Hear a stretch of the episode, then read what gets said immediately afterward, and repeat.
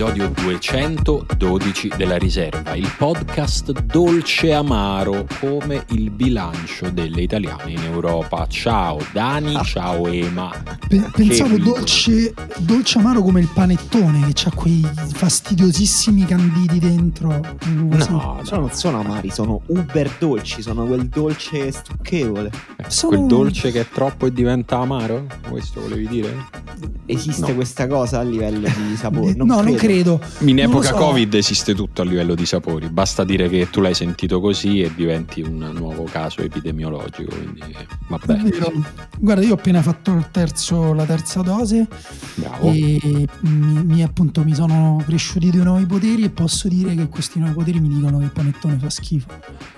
Beh, subito, subito temi Pandoro. forti, subito temi divisivi alla riserva. È un po' un luogo comune in Italia, si litiga tra panettone, pandoro, Eh, eccetera, eccetera. pochino, Però, pochino sì. Ma, cioè, ma non esiste proprio Pandoro con un, al limite ci metti un po' di cioccolato Milka sopra. Tra l'altro, eh, a me e Daniele hanno insegnato recentemente che i veri milanesi, un Mm. tempo, eh, non mangi- mangiavano il, panettone solo a Natale, ma tutto l'anno si faceva colazione col panettone. Abbiamo scoperto perché avevamo dietro di noi una pletora di signore giornaliste che erano, tu l'hai capito, sì. che parlavano a voce altissima durante il viaggio di ritorno dalla Svizzera e ehm, appunto una diceva che, faceva, che, che- che c'era questa storia che poi è diventata una decisione commerciale quella di puntare Il brand panettone è stato associato al Natale. No, Sì, non io ho capito, cioè, qual è il che- vantaggio commerciale di concentrare le tue vendite in una piccola fascia dell'anno Ma e non tutto secondo me l'anno? che le vendi in tutta Italia invece di fare colazione te a luglio a Milano che è l'unica città in Italia dove puoi fare colazione con una fetta di panettone Eh, secondo me sì, diciamo che hai un boost di, di marketing, probabilmente anche un impatto positivo sulla produzione, perché lo puoi produrre in meno mesi, non lo so, e poi ti puoi dedicare ad altro. Non so, sto dicendo cose a caso. Se fossi un industriale non comunque, sarei qui a Interessante discussione di strategia industriale. Sì, io bello. ieri sera. Se penso a un Io modo di dire- aprire un podcast di calcio. Di calcio è proprio questo. Io devo dire che a me piace così tanto il Pandoro che è il compleanno di Emma, che tanto non ci ascolta, quindi è inutile che gli faccio gli auguri. Vabbè. Però ieri sera gli ho detto: Senti, ma se al posto della torta ti compro un bel Pandoro e ci metto sopra le candeline, mi ha detto no. Allora io ho ti detto, ma, detto- quan- ma quanto sei pigro, t'ho detto. e io ho detto: guarda, siamo a un passo dal farti gli auto, gli au- gli regali a lei per te. Sì. Gli ho detto: no, guarda, là facciamo così. Quando è il mio compleanno, cioè a luglio, il 22 luglio, mi regali, te- mi compri te un Pandoro. Eh, Puoi comprare un Pandoro adesso, lo metti in frigo. te lo devi tenere via. da parte, esatto, lo devi tenere in cantina con le giuste condizioni di fresco e umidità e probabilmente ti arriva integro fino a luglio.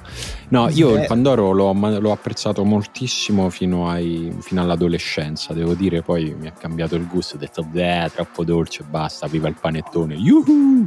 E adesso mangio solo panettone, ma preferisco con le gocce di cioccolato rispetto all'uvetta o ai canditi. Eh, interessante, interessante. Vabbè, eh, Ci vogliamo fare tutta una- la puntata? No. Sì, Ah, c'è una persona dentro fenomeno di cui non farò il nome. ok. Eh, ricordo che sono andato a casa sua Marco a inizio giugno, cioè proprio la prima settimana di metà giugno, una cosa del genere. E eh, sta- stavamo facendo un caffè e in cucina vedo che aveva una quantità di colomba semplicemente senza senso. E chiedo, ma tutta questa colomba, ma ne vuoi un pezzo? Con la mia- stavo ancora a casa dei genitori. Ha detto: la, la mia famiglia compra sempre quando finisce Pasqua grandi quantità di colomba che in sconto e ci facciamo colazione per i mesi successivi. Ci sta, Pazzesco. guarda, dico la verità, io in realtà mangio anche il panettone, però lo schiaccio col pugno e ci metto sopra una tavoletta di cioccolato. Cioè io tutte queste cose le mangio tutte con sopra una tavoletta di Col cioccolato. cioccolato. Vabbè, Comunque- che, che comunque È un buon trucco, ve lo consiglio. Ma scherzi, scherzi, io mi, mi hai fatto invece- venire. Ah, no, è gancio, è gancio, vai, vai. No, no, Fai, ti ho fallo, fatto venire-. Sai invece chi è andato, si è scartato questo bel panettone? Ah.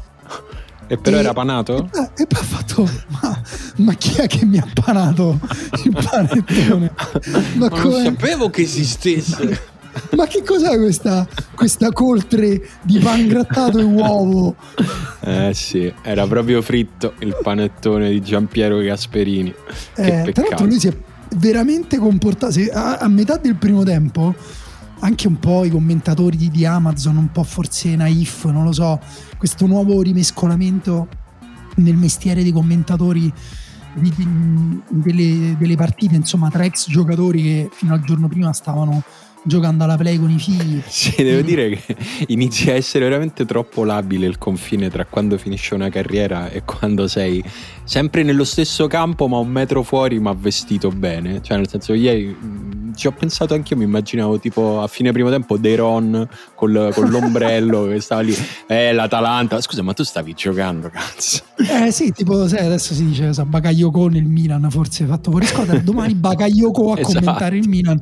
Con Diletta Leotta a bordo campo così. Esatto, e invece poi giornalisti buttati nel, nel, come dire, nel, nella giungla, nel Vietnam, questa settimana andava molto la metafora del Vietnam.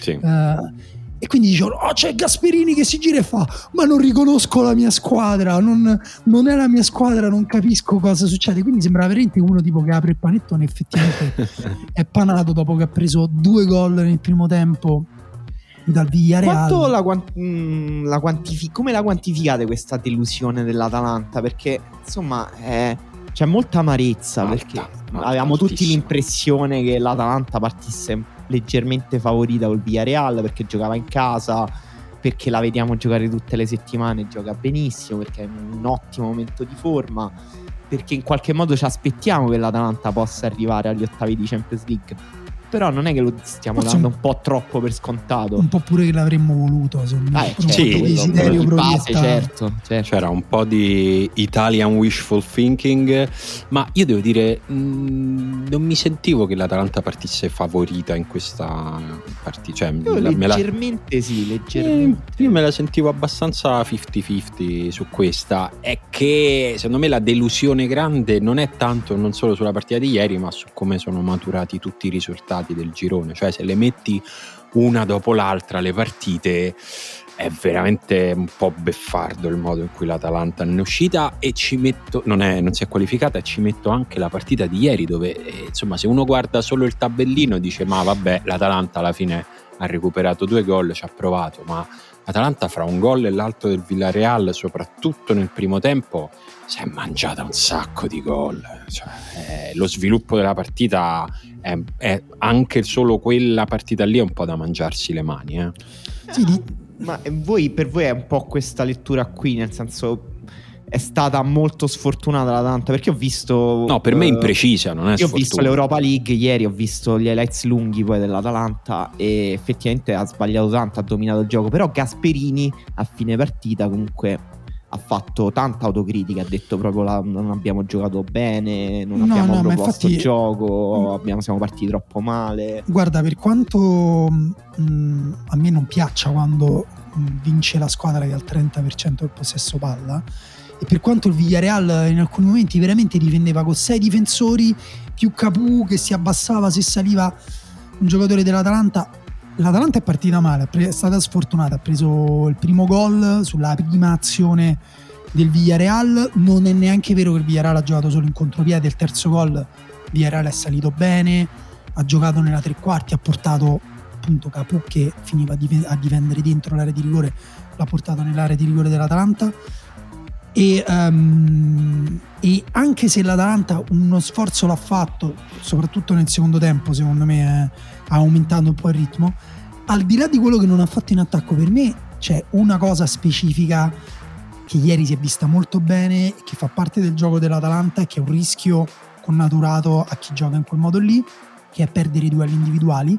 Eh. E il, il Villarreal aveva più giocatori, secondo me, offensivi soprattutto, fatti per vincere i duelli individuali. Cioè Gerard Moreno e Daniuma eh, sì. hanno vinto duelli in maniera semplice e naturale. Secondo me questo ci dice che in Italia ci sono meno squadre che puntano su giocatori in grado di vincere il duello individuale in maniera come se fosse il loro lavoro. Cioè, non è che hanno tu.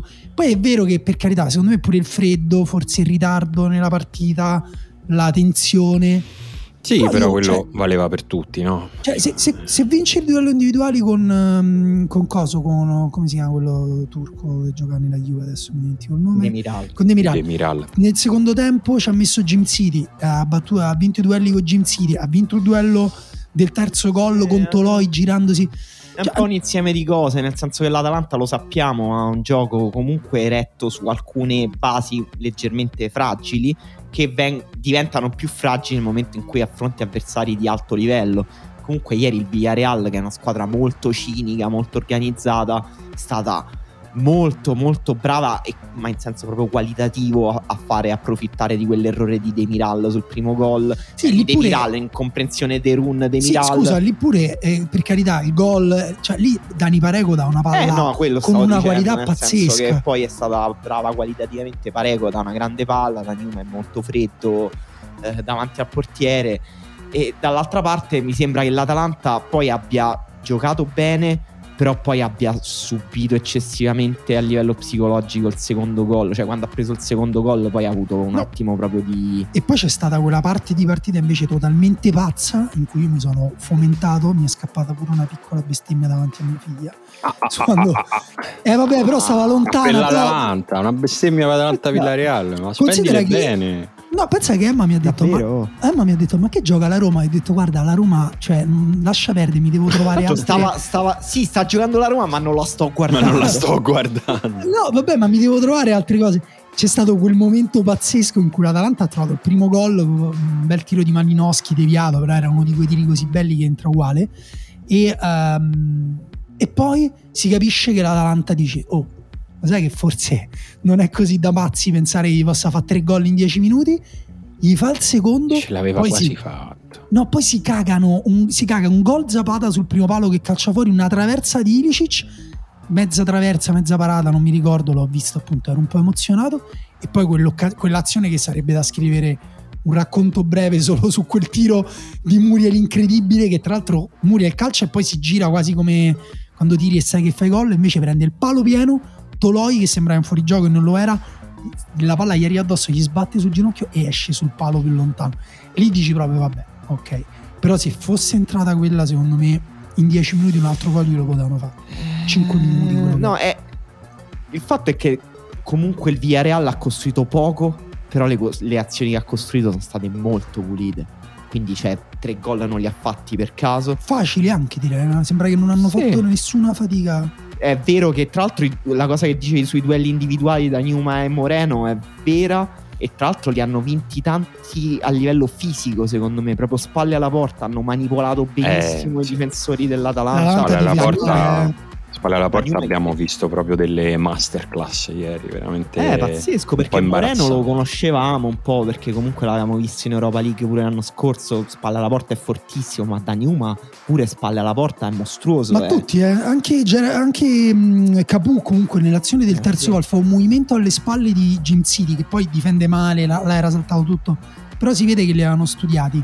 E guarda, sono contento di aver fatto il mio investimento emotivo perché poche partite come quella di ieri hanno così tante storie dentro. Anche i primi 20 minuti di Ilicic e Dani Pareco sembravano tipo loro- la loro partita di uno e dell'altro, vediamo chi la vince.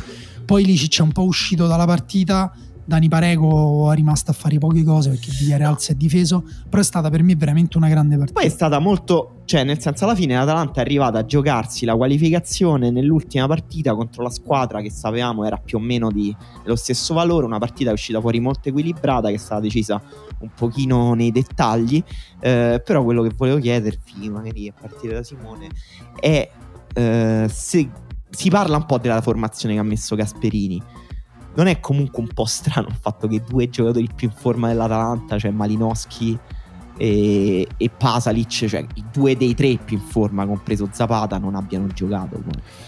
Eh, sì, è sembrato strano anche a me. Non, non ho molto da argomentare su questo se non che. Eh, perché poi l'Atalanta fa- scambia sempre le formazioni. Scusa, eh. ma c'è scritto te un pezzo su Pasalic, se non lo siete perché non ha giocato.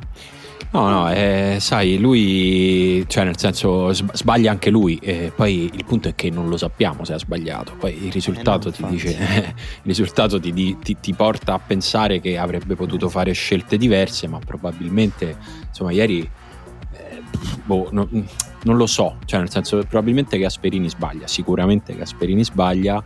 Io a lui do forse un po' più credito rispetto, direi, a tutti gli altri 19 allenatori della Serie A per i motivi che ci diciamo sempre, cioè che comunque questa cosa, questa versione di questi giocatori l'ha costruita molto lui, quindi secondo me a meno che non sia uno di quei casi nei quali Gasperini impazzisce e lascia qualcuno in panchina perché l'ha guardato male un'ora prima, come poteva essere successo con Papu Gomez, tendo a fidarmi delle sue valutazioni un po' più di quanto saremmo portati noi a dire ma perché quello non gioca? Sì. Dopodiché magari sbaglia anche lui. Cioè. No, no, ma 100% anch'io mi fido di Gasperini, nel senso che questa gestione poi delle formazioni, degli undici, il modo in cui alterna i titolari è, è la cosa che funziona nell'Atalanta, che la porta a, a crescere. Mi chiedo proprio come sia possibile. Nel senso, eh. In parte Malinowski lo capisco un po' di più perché Comunque, secondo me, lui si pesta un po' i piedi con Ilicic quando giocano insieme. Un altro portatore di palla. Ilicic comunque ha giocato bene. Poi, comunque, Malinowski è entrato, ha segnato. Per me, come gestione, ci sta. Il fatto che Pasalic non giochi neanche un minuto è strano. per far giocare Pessina, che non è che sta attraversando proprio un momento dorato di forma.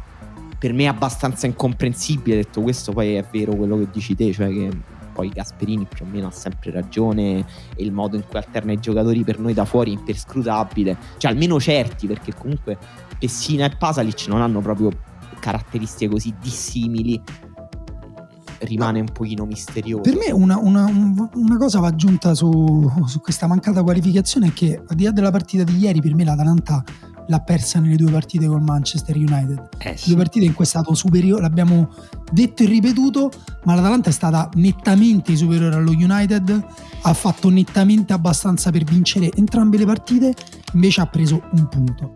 E questo per me è... Sì, ma eh, l'Atalanta cioè, quasi è, tutte è... le partite che ha giocato poteva, avrebbe potuto vincerle. Però co- quando con una squadra come lo United tu fai quelle partite lì e vai via con un punto, devi fare proprio una riflessione di maturità e maturità. Però quella non è un po' pure la Champions League, cioè che comunque il Manchester United ha un livello talmente alto che pure giocando male comunque ti porta Però a non, pareggiare 3 a 3. Non so se è il livello, se è una questione di c'è qualcosa di uh, un po' intangibile nella Champions che poi si spiega pure con l'Inter ci ha messo 10 anni a riqualificarsi per un ottavo di Champions il eh. Milan ci ha messo 10 anni anche solo a rigiocare i gironi di Champions adesso vedremo quanto ci metterà la Roma a tornare in Champions una squadra che mh, mm, tre anni fa quant'era che ha fatto la semifinale cioè è... Tre anni fa è un, uh, dire, è un, livello che è difficile da mantenere. È un club dei... esclusivo. No, ci sono dei... Bella, questo mm, sembra quasi DJ Nuvola, che mm. comunque eh, è un po' sparito. Manca. Manca. Esatto. Un po' e, e, quindi è un po', cioè appunto anche il Napoli eh, sta in Europa League, però adesso vediamo se riesce a tornare in Champions e vediamo l'anno prossimo che fatica farà. Cioè è una coppa eh, a parte, l'Atalanta si è guadagnata secondo me un posto e secondo me è una squadra da ottavo di Champions tranquilla, però quasi come se dovesse combattere ogni anno con, con i propri demoni l'idea di essere una provinciale. Secondo me manca un salto di mentalità che l'Atalanta deve fare. Però, eh, sì. detto questo, non saprei assolutamente come deve farlo. Eh, probabilmente manca, cioè è il momento nel quale l'Atalanta potrebbe, dovrebbe anche investire qualcosa di più mm. su tipi di giocatori che possano. E il punto è che è difficile trovare questi giocatori. La premessa è questa: ma giocatori che siano ancora malleabili al punto da potersi inserire nel sistema di Gasperini e che non facciano come chi era Skertel, che fu scappato dopo tre giorni di allenamento quando l'aveva preso l'Atalanta, ma che siano anche insomma giocatori di, di spessore affermati. Adesso si parla di di, Boga per gennaio, che secondo me è un profilo perfetto per l'Atalanta. Mi sembra sì. il classico giocatore che da qui a un anno esplode nelle mani di Gasperini. Anche un pochino eh, quello che dicevamo prima sui duelli individuali. Comunque, se eh, imposti così tanto la tua strategia sui duelli individuali e poi comunque non hai tre difensori che vincono sistematicamente i duelli individuali, magari in Serie A riesci a mascherarlo, Champions è più complicato e sono i limiti secondo me eh, strategici di eh, un club che giustamente secondo me vende eh, Romero quest'estate. Eh, però, forse... però Romero effettivamente l'anno scorso, se vi ricordate, fece una Champions League clamorosa. Sì, oggi, oggi forse possiamo dire che Romero arrivò agli ottavi di finale e quindi è quello un po' il livello, nel senso se vendi poi quel tipo di giocatori che comunque ti aggiungono qualcosa in più eh, poi fare il salto, cioè eh, ci sta pure che torni indietro un pochino. Eh sì sì, eh, il gioco è sempre quello, cioè, le società fanno plusvalenze, plusvalenze vere, qua non parlo di plusvalenze da, da inchiesta, e poi devi sempre sperare che, di reinvestire subito e bene quell'acquisto se, se, non è, se non ci sono contemporaneamente il subito e il bene eh, un, pochino, un, pochino, ci perdi. Magari Demiral fra un anno sarà quello che era Romero un anno fa, ma nel mentre quel, quello che manca poi magari è quello che fa la differenza in questo tipo di dettagli. Comunque eh, l'Atalanta è stata la seconda italiana ad uscire dalla Champions, ma almeno potrà continuare. Anzi, volevo fare un attimo il quadro generale della situazione prima di andare sul Milan. Noi abbiamo due squadre in Champions che vanno dritte, continuano Inter e Juventus, una squadra che dalla Champions scende in Europa League a giocarsi poi la possibilità di continuarla, che è l'Atalanta, perché ricordiamo le terze classificate nei gironi di Champions vanno a spareggiare con le seconde classificate nei gironi di Europa League per decidere poi chi eh, continua a giocare l'Europa League a partire dagli ottavi. Stesso discorso diciamo, di travaso per le due coppe minori, perché le terze classificate nei gironi di eh, Europa League andranno a spareggiare con le seconde classificate delle, dei Vabbè, gironi di Conference League. Se vanno... ok. Ok, no, era giusto per... di sistemi di sedicesimi. Volete, volete esatto. una lista di squadre che retrocedono da una competizione all'altra? Mi, mi, interessa, se ce l'hai, se ce l'hai mi interessa. Di, allora. Mi sento di dire, di anticipare, cioè confermami o no che la Champions è diventata la Superlega l'Europa League è diventata la Champions League e la Conference League diventerà l'Europa League con sì, il livello co- con la Conference League il livello si è tutto un pochino alzato verso l'alto e la Conference League rimane come una discarica molto strana. che però dagli ottavi sarà l'Europa League più o meno. Ma dai. insomma, no, no, no. non mi sbilancerei a tanto. Perché comunque l'Europa League l'anno scorso era strana ai gironi, però comunque quando scendevano quelle della Champions e venivano eliminate quelle dai gironi, poi da cioè dagli ottavi, sedicesimi ottavi diventa una competizione tosta. La va bene, va bene, dimmi, dobbiamo dimmi. aspettare almeno i quarti. va bene, va bene. E dalla Champions League vanno in Europa League il Red Bull Lipsia, che Bello. sta affrontando un periodo di transizione un po' complicato, però rimane una squadra figa. Il, cioè, il Red Bull Lipsia di tedesco. Di tedesco, esatto, perché ha cambiato allenatore. il Porto, che eh. insomma invece è un bel incubo fatto squadra. È un bel dito ar- diremmo da, eh, sì, dalle parti. Sì, co- eh sì, con la sabbia. Con la sabbia eh, Borussia e con l'anello. Schifo. Borussia Dortmund, che insomma Haaland. Poi Sheriff, strano. Sheriff uh, retrocede la Champions League. Più strano League. Sheriff o più strano... Dillo, dillo. Che viene dopo lo Sheriff? Barcellona. Più strano il Barcellona. Cioè, eh, fra beh. Sheriff e Barcellona in Europa League è più strano il eh, Barcellona. Certo. Barcellona in Europa League torna dopo quanti anni? 15? Dopo, dopo, Messi. 20. C'è dopo quel dato, no? Che l'ultima volta che il Barcellona aveva fatto la Coppa UEFA invece della Coppa Campioni era l'anno prima di Messi. E l'anno Poi, è tornata l'anno dopo. Un grande applauso al Siviglia, che comunque è la squadra leggendaria di questa competizione. Complimenti al Siviglia Zenit. che ha vinto la nostra Europa League. Zenit che mi sento di dire dopo lo Sheriff la peggiore squadra che scende mm. e Atalanta eh, che boh, la può vincere, si dice sempre questa cosa, però sì, davvero quella cosa che dice sbilancio. Daniele sul fare un salto in Europa, magari fare una grande Europa League può essere un passo, perché il Villarreal l'abbiamo visto contro eh, la vincitrice dell'Europa League eh, l'anno però, scorso, una partita che era una specie di finale. Un anno dopo, nel senso il Villarreal ha messo insieme quell'esperienza certo. là e un anno dopo eh, Però Emery quell'esperienza là se la porta da, da Siviglia, eh, da, dall'Arsenal, certo, cioè Ora, vuoi che ti dica queste che hai detto con chi si vanno a incrociare in Europa League? Ah, con, eh, mi dici le qualificate dell'Europa League? Ti dico le seconde vai. dei gironi dell'Europa League, perché ah, dalle otto vai. che hai detto tu si giocheranno il, sì. il, proseguimento del cammino in Europa League con queste otto che ti dico, che sono Re, i Rangers, la Real Sociedad, il Napoli, l'Olympiakos, la Lazio, il Braga, il Betis e la Dinamo Zagabria che comunque mh, insomma sono partite interessanti soprattutto sono partite che eh, fanno secondo me un pochino paura al Napoli e alla Lazio sostanzialmente. Vabbè, dai, ditemi, allora vi dico, vi chiedo così secco, Vai. vincitrice Champions, vincitrice Europa League. Eh, ma è presto! Vabbè, ma signor Daniele, ma, Ma signor cambia- Daniele, sei un po' attapirato! Scusa. Ma- ehm, La cambierete idea, non è Allora, che vincitrice Europa League, Porto. bello! Bello. Vincitrice Champions League, Liverpool. Eh, vabbè. Allora, Giusto. allora. Dai, Comunque du- difficile. Te Simo? E- allora, ti dico Europa League. Posso dire la finale? Non me la sento di sbilanciarmi su chi la vince, però. Spara, meglio ancora, così dici due squadre. Esatto. Sbagliarle entrambe. però. Esatto, che poi escono tutte e due ai playoff. Finale Napoli-Borussia Dortmund.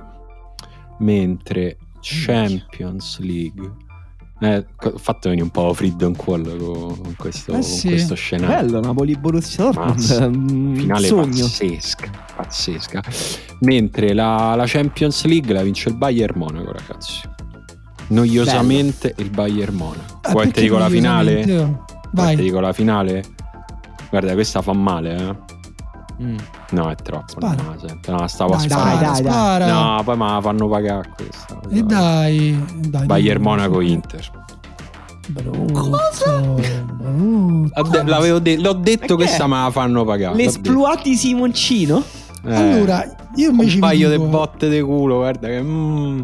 No, c'è il Liverpool purtroppo. Io vi ragazzi. dico, secondo me- scordato il Liverpool. Vai, vai. la Champions la vince il Paris Saint Germain. Si è qualificato il Paris Saint Germain? Scusa, Sì, dimenticato sì, momentaneamente. sì, sì.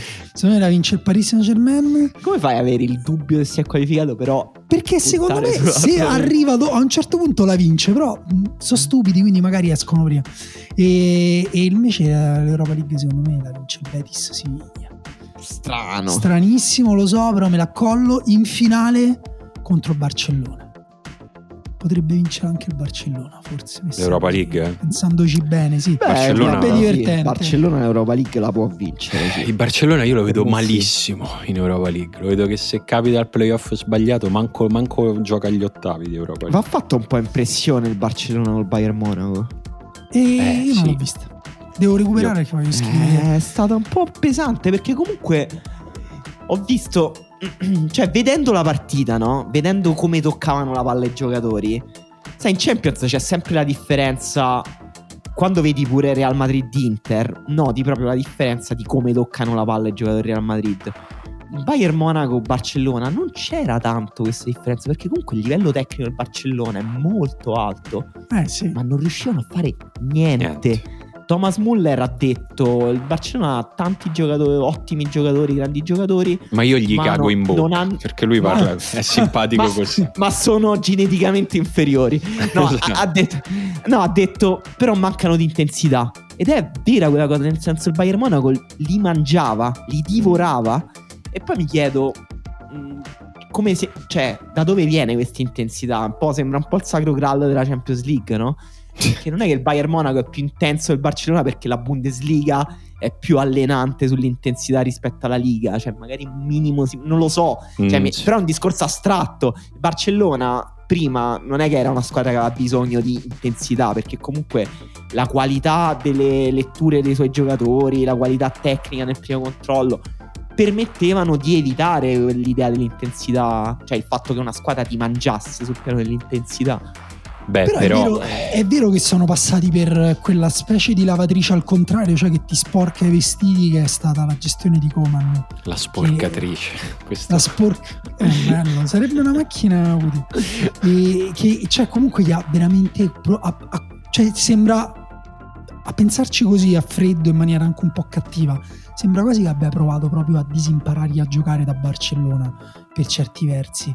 E, e Xavi deve fare un lavoro che comunque vedremo verso febbraio-marzo come, come migliora. Io la partita col Bayern Monaco la devo recuperare perché devo- voglio scrivere del general mayor del Bayern Monaco che è Thomas Müller. Però lì parliamo di una squadra che gioca nello stesso modo, cioè schiacci play e ti canta la stessa canzone da ormai tanti anni. Forse una squadra sottovalutata perché antipatica, perché ehm, ricca, banalmente, perché compra i giocatori forti delle altre squadre tedesche. Però è una grandissima squadra con dei giocatori pazzeschi. Leroy Sané che comunque era finito, cioè, sembrava uno di quei talenti senza forma, un po' come qualcuno ha mai provato a fare una torta senza mettere gli argini intorno? Una cosa che vedi, tiene fuori questa Pasticceri all'ascolto. Esatto, tiene fuori questa specie di vomito, però buono da mangiare. E Però questa è la mia creazione, la torta Sembra- sblebbata. Non lo so. Questo era il pasticcere troschista. Sì.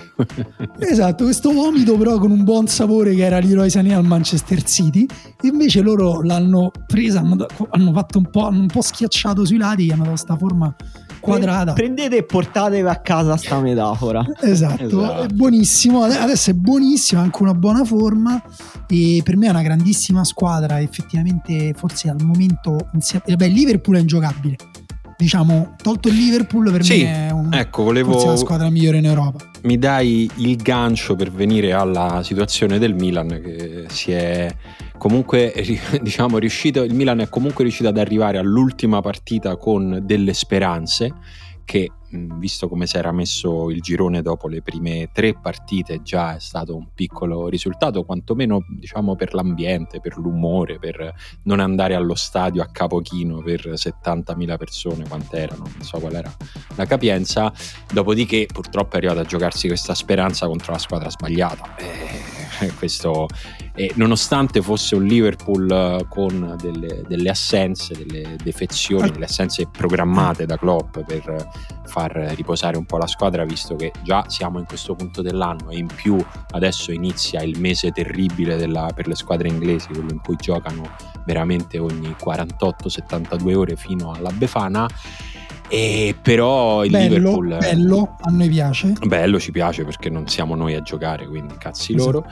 Eh, però il problema è che il Liverpool è proprio, è veramente quel tipo di squadra che capita ogni X anni dove puoi permetterti di sostituire giocatori anche di altissimo livello con giocatori un po' meno forti, ma la squadra gira lo stesso in quel modo incredibile. Bello, a noi piace, però non dovrebbe diventare la norma. Il problema è che adesso è un po' la norma di tutti i campionati. No, io volevo dire una cosa su Milan-Liverpool, che partita eh, effettivamente se la sono giocata, però la superiorità del Liverpool non era solo a livello tecnico. No, non era no. solo... Cioè, lì si vede la differenza tra una squadra abituata a giocare a certi ritmi, a certe... con- dove se non alleni certe cose non arrivi a quel livello là, ma ti giochi la metà classifica.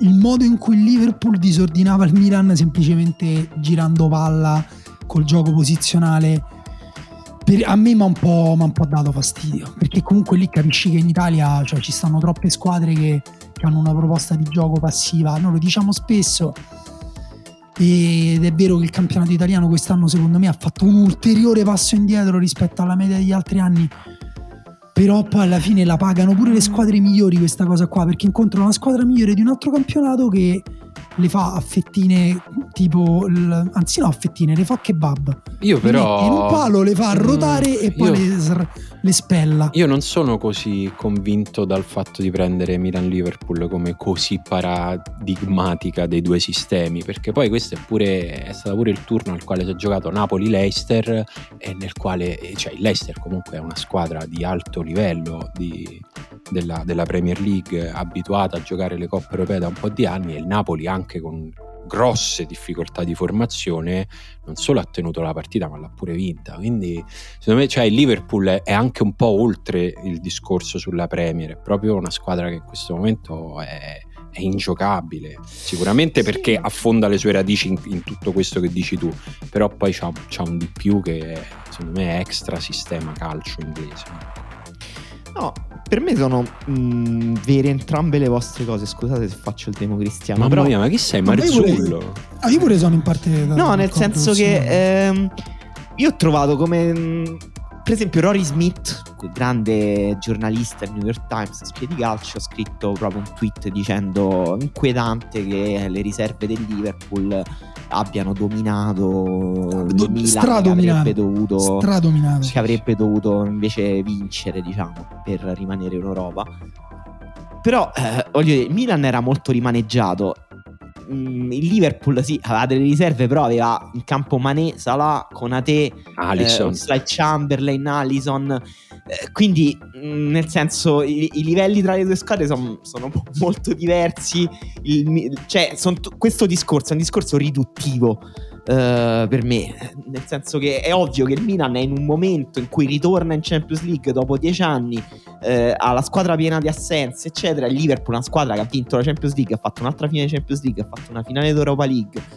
Una squadra che arriva al peak del proprio ciclo o poco dopo il peak del proprio ciclo. Quindi fare un discorso tipo il Liverpool delle riserve batte il Milan dei No, ma quello, quello è ok. molto riduttivo. Però sulla parte- proposta di gioco, però No, sulla proposta di gioco, eh, dai. Cioè, comunque c'è una questione su eh, gli allenatori più bravi del mondo e gli altri allenatori. Nel senso che la, la Premier League è un campionato più ricco degli altri campioni da quanto tempo? Da eh, 15 anni forse. C'è stato un momento in cui, non so se vi ricordate, la finale Manchester United-Chelsea, Manchester United sempre in finale, il Chelsea di Abramovic che ha fatatu un paio di finali e sembrava a ridosso del 2008, 2010, 2011, quegli anni là, la Premier sembrava inarrivabile. Poi ha avuto un lungo momento di crisi. Ricordo che la Premier era un campionato noioso, nonostante fosse ricco. Poi a un certo punto hanno preso i migliori allenatori al mondo. Non so se ricordate quell'anno Sì, certo, in cui Conte, c'era, c'era Guardiola, c'era Conte, c'era Klopp. E, e Guardiola e Klopp hanno creato un livello in Premier League che secondo me ha innalzato tutti gli altri, ma oltre all'effetto indiretto di innalzare tutti gli altri, c'è stato l'effetto di- diretto di creare due squadre pazzesche, cioè Manchester City e Liverpool, che poi si sono affrontate pure in finale di Champions League, hanno creato uno dei duelli più eh, giganteschi della storia del calcio, e quindi stiamo parlando di livelli enormi, nel senso, per me in Serie A... eh, tu- è, è molto vero che la proposta di gioco in Serie A è arretrata, però è vero pure che non è che. Cioè, se porti Guardiola e Klopp in Serie A, è ok, Eh. crei un movimento che. Sì, no, devo va, dire, va dietro a loro. il merito- senza è difficile. Il merito anche del, del- adesso insomma eh, seguendoti in questo excursus su- sugli ultimi anni del calcio inglese comunque il merito è stato anche quello di fidarsi e tutti questi soldi metterli in mano anche a questa wave che veniva dalla Germania no? che, cioè, che adesso sembra scontato e qualche anno fa lo era, lo era un pochino un pochino meno cioè insomma, non so se qualche anno fa se, l'Italia, se il calcio italiano avesse avuto tutti quei soldi, ecco, se, se poi boh, se l'avrebbe messi in mano a Klopp per dire. tanto per- per dire. No, ma pure, pure Tuchel. per Però-. Tuchel adesso, ecco, sì. Però scusate, no, sono d'accordo, cioè nel senso anche io sono d'accordo sia con quello che diceva Simone sia con questo che stai dicendo te, ma però cioè, ci stanno anche altri esempi, no? altri modelli, cioè l'Inghilterra vabbè ha fatto così perché aveva un calcio, tra l'altro una tradizione calcistica che eh, è quella che ehm, è deperita più velocemente quando è cambiato il calcio, no? quella del kick and run, eh, l'hanno, cioè, hanno anche fatto fatica a livello culturale ad accettare che ehm, non è che ci fossero stili eh, comparabili tutti allo stesso livello, ma che proprio il loro calcio era il più vecchio, il loro calcio era quello che eh, era invecchiato prima. E, eh, e quindi hanno investito soldi, hanno fatto venire allenatori che avevano anche le spalle larghe e una serie di vittorie alle spalle e anche una fiducia, gli è stata data anche una fiducia perché a Klopp mm, fiducia per i primi anni gli è stata data eh, per puntare e per farli lavorare. Però poi ci stanno gli esempi, per esempio la scuola tedesca si basa su altri principi, eh, è rinata e si sta sviluppando e ha modificato anche Guardiola, per dirti la tradizione del calcio spagnolo di Guardiola, tramite allenatori che non hanno mai giocato a calcio, che i laptop trainer, Nagelsmann che adesso allena appunto una delle squadre migliori al mondo, la squadra tedesca più importante, perché anche lì c'è stato un discorso culturale, non basato sui soldi, ma basato sul partiamo dalla base. In Spagna ti ricordi quando io dicevo temo che non siamo più in un punto in cui possiamo competere con la Spagna su quel tipo di gioco là perché loro hanno fatto una serie di investimenti negli ultimi anni a livello di giovanili, di formazione, di selezione dei giocatori. Cioè, il punto è che tu una riflessione di grande respiro, la devi fare. In Italia continuiamo a ragionare di partita in partita, di stagione in, stanci- di stagione, in stagione. Svoltiamo sta cazzo di stagione. È più, più o meno il ragionamento dei DS. Gli allenatori stanno tutti con la pistola puntata dietro al collo, hanno un panchina con la goccia di sudore sulla fronte, devono capire quali sono i giocatori di cui fidarsi di più. E tu così facendo non costruisci veri e propri cicli, se non appunto poi magari le squadre più ricche.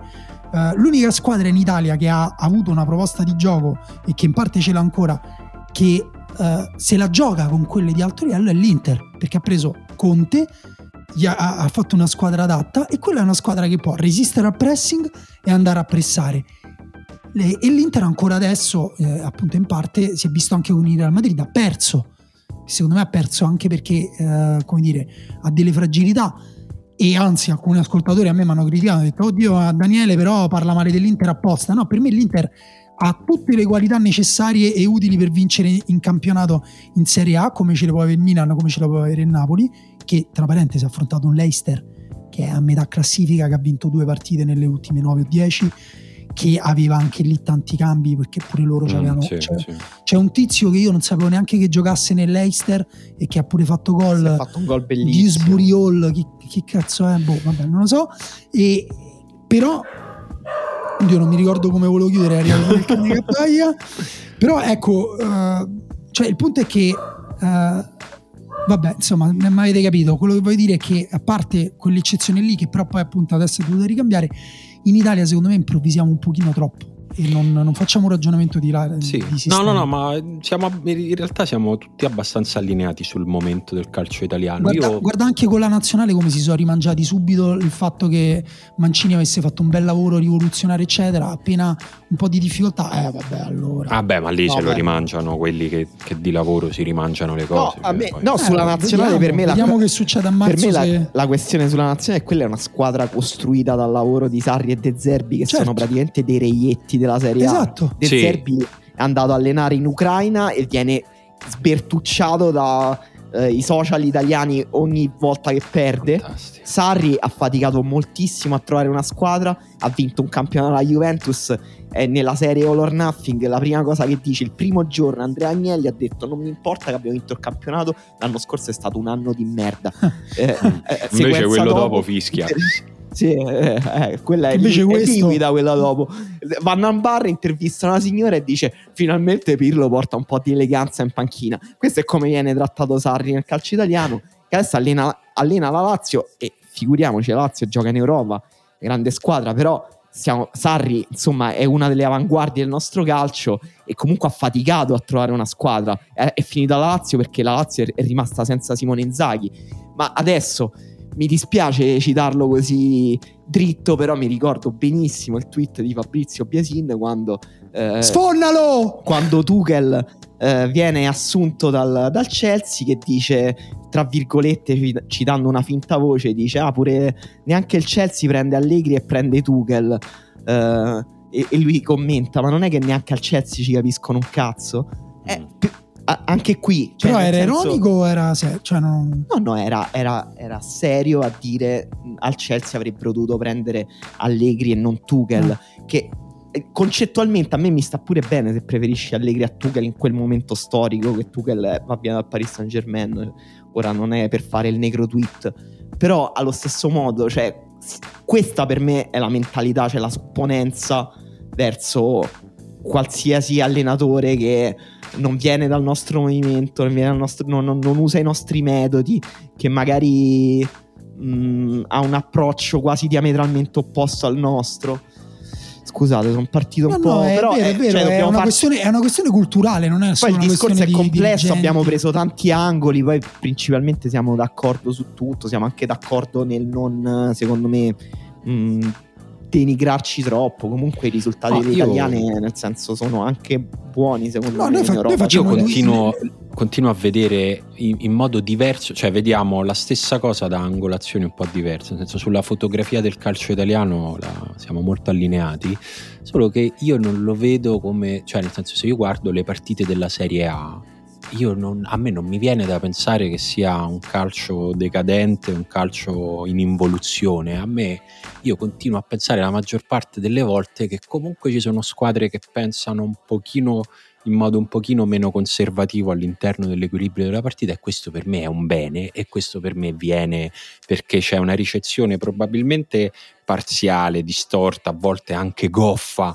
dei trend che in qualche modo si sono affermati in Europa, che sono quelli di provare un calcio più intenso e più propositivo, ancora non, sicuramente ancora non, non, riusciamo a farlo bene, sicuramente ancora non abbiamo abbattuto le barriere di cui parlavate adesso, per le quali poi questo mood viene messo in mano alle persone giuste, cioè non a quelli che siccome sono ex calciatori possono prendere il patentino, ma dovresti metterlo in mano a quelli che davvero hanno da dare adesso qualcosa di nuovo al calcio italiano. Su questo ancora non ci siamo, eh, ma non ci siamo sulla soluzione, secondo me. Il problema, in qualche modo, nel modo goffo in cui si pone i problemi il calcio italiano, ce lo siamo posto e secondo me lo vediamo in tutte queste partite nelle quali poi succedono cose pazze. Cioè, noi sono quattro anni che facciamo questo podcast, nell'ultimo anno apriamo sempre la puntata parlando di una partita pazza, di una partita assurda, o di almeno una e stanno aumentando e secondo me sono indice di un fermento buono. Poi bisogna trovare però il modo di, di convogliarlo in una cosa sana, altrimenti fai le partite pazze in Italia e poi eh, in Europa vai così così. No, io sono, sono, sono, d'accordo, visto che stiamo facendo una riflessione molto generale, eh, è chiaro che non, cioè, non, si può generalizzare in nessun modo, no? né il calcio italiano è decadente, né se metti una squadra italiana riesce ad arrivare in finale di Europa League o di Champions come hai pronosticato te tra l'altro Simone. Mamma pazzo. mia, eh, si, significa che allora non abbiamo problemi possiamo eh. però chiaramente ci sono dei trend da guardare la difficoltà delle squadre italiane in Europa è abbastanza oggettiva e poi anche qui bisogna dire però è un problema di soldi però non è solo un problema di soldi però il campionato italiano ha anche comunque dei giocatori dei campioni cioè ogni anno ci sono dei giocatori fantastici. Per me ci sono anche giocatori, se per questo che, sono, che hanno giocato, cioè non solo Lukaku che viene, fa due anni alla grande, poi va in Premier e ha delle difficoltà perché anche lì, come dire, anche i grandi giocatori possono avere delle difficoltà e anche i grandi allenatori possono non essere perfetti per i grandi giocatori. Ma ci sono giocatori che sono stati grandi solo in Serie A. Cioè, per me Mertens è un giocatore all'altezza e a livello di qualsiasi giocatore eh, di Premier League o, o di Liga che vi possa venire in mente, così come Dani Pareco per me è un giocatore che vale quanto il miglior centrocampista di, di Premier, insomma. E ovviamente i livelli sono, sono relativi, però mh, questa, bisogna guardare di anno in anno e eh, quest'anno in particolare a me sembra che abbiamo fatto un passo indietro, cioè soprattutto le grandi squadre, l'abbiamo detto anche con eh, scegliendo di puntare non... su alcuni allenatori. Non sono convinto. Poi restano, le, restano realtà tipo l'Atalanta, il Verona, il Torino, uh, se vuoi anche le, proprio le neopromosse che comunque rispetto ecco lì c'è stato il cambiamento per me più grande. Adesso in Italia una neopromossa viene con l'idea di provare a giocarsela, è eh, difficilissimo trovare squadre questo, questo è bello. Che, che si mettono tutte dietro. Bello.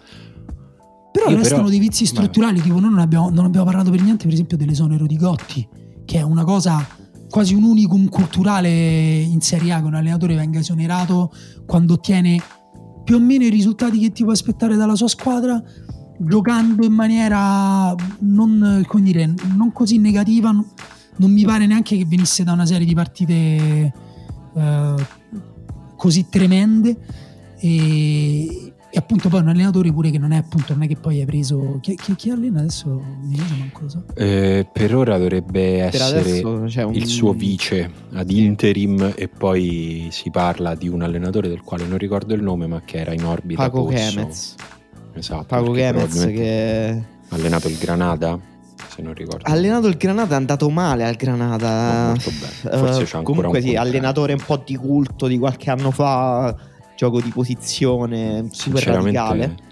Sinceramente non lo conosco. Però. Andò male al Granada. No, è vero, anch'io strano. sono rimasto Dai, molto strano, stupito. È molto strano. Molto stupito dall'esonero di Gotti, ma io in generale sto, su questo sto, sto cambiando, cioè sto, non so se sto invecchiando bene o male su questo tema specifico, ma io sarei per non esonerare quasi mai nessuno. Cioè, con gli anni sto cambiando molto idea sulla ancora di più sull'utilità degli esoneri, secondo me non sono quasi mai utili e quasi sempre anche prima che succedano, anche solo per l'idea che possono succedere, deresponsabilizzano le squadre. Quindi io nel dubbio sono sempre per tenerli allenatori, tranne quando non sono proprio casi palesi, ma non lo sono quasi mai, neanche quando ci sembrano casi palesi.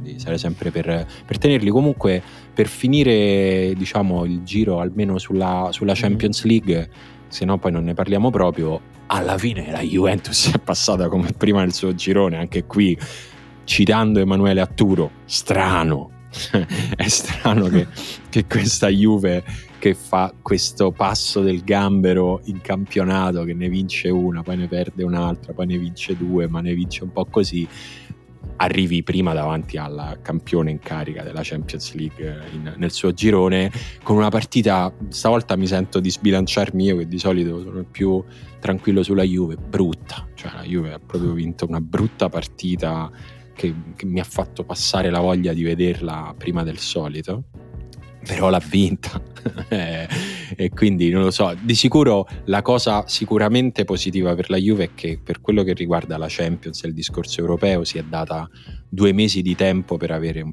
per arrivarci un po' meglio e per arrivarci da prima in classifica evitando qualcuna delle squadre più forti. Poi qualcuna perché anche la Juve invece fra le seconde comunque ci sono squadre, squadre, squadre forti, eh, però ecco, diciamo che il 15 febbraio dovrà essere decisamente meglio di come ha giocato l'ultima partita la Juve, se vuole passare il turno, ecco. questo mi sento di dirlo.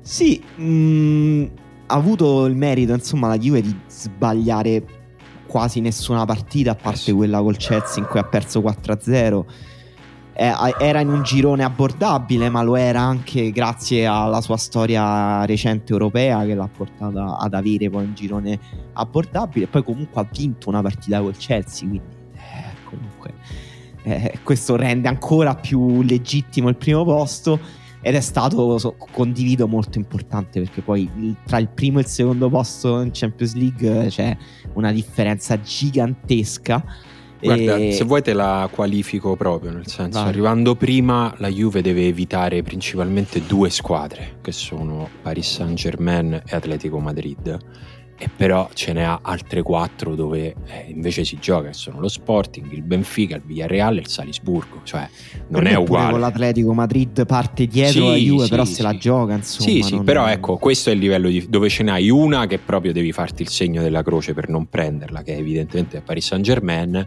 ma poi tutte partite che anche la Juve di, queste, di questi tre mesi avrebbe potuto giocare e auspicabilmente quella di febbraio magari un po' meglio.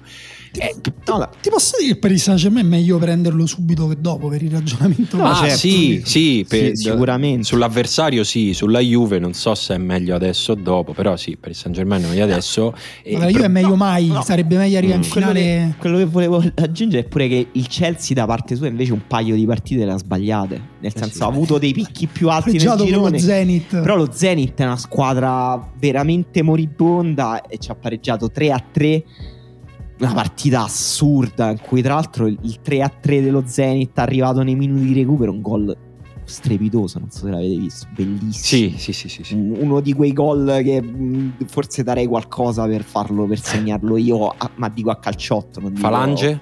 Falange del mignolo sinistro? Sì, sì. Okay. No, ma no, ma no, falange il mignolo sinistro per farlo in Champions. Non sì, sì, Champions, in Champions, finale, sì. in finale. Che in di finale. quei gol proprio che si insaccano all'incrocio dei pali, il portiere Beh. fa un bel tuffo ma non ci arriva, c'è la gamba che, che gira. In finale voi date troppo poca importanza alle parti del vostro corpo, però ti chiede Emanuele, più bello o meno bello del gol di Artur Cabral in Europa League? Beh, più, più, bello esteticamente, però meno geniale. Artur Cabral del Basilea è un attaccante che ha segnato già 27 gol quest'anno. Intanto Ripeto, una 27 gol. avvelenata di Easy così la smette di appellare. Oh, povera. E Ma 20... tanto lei la digerisce.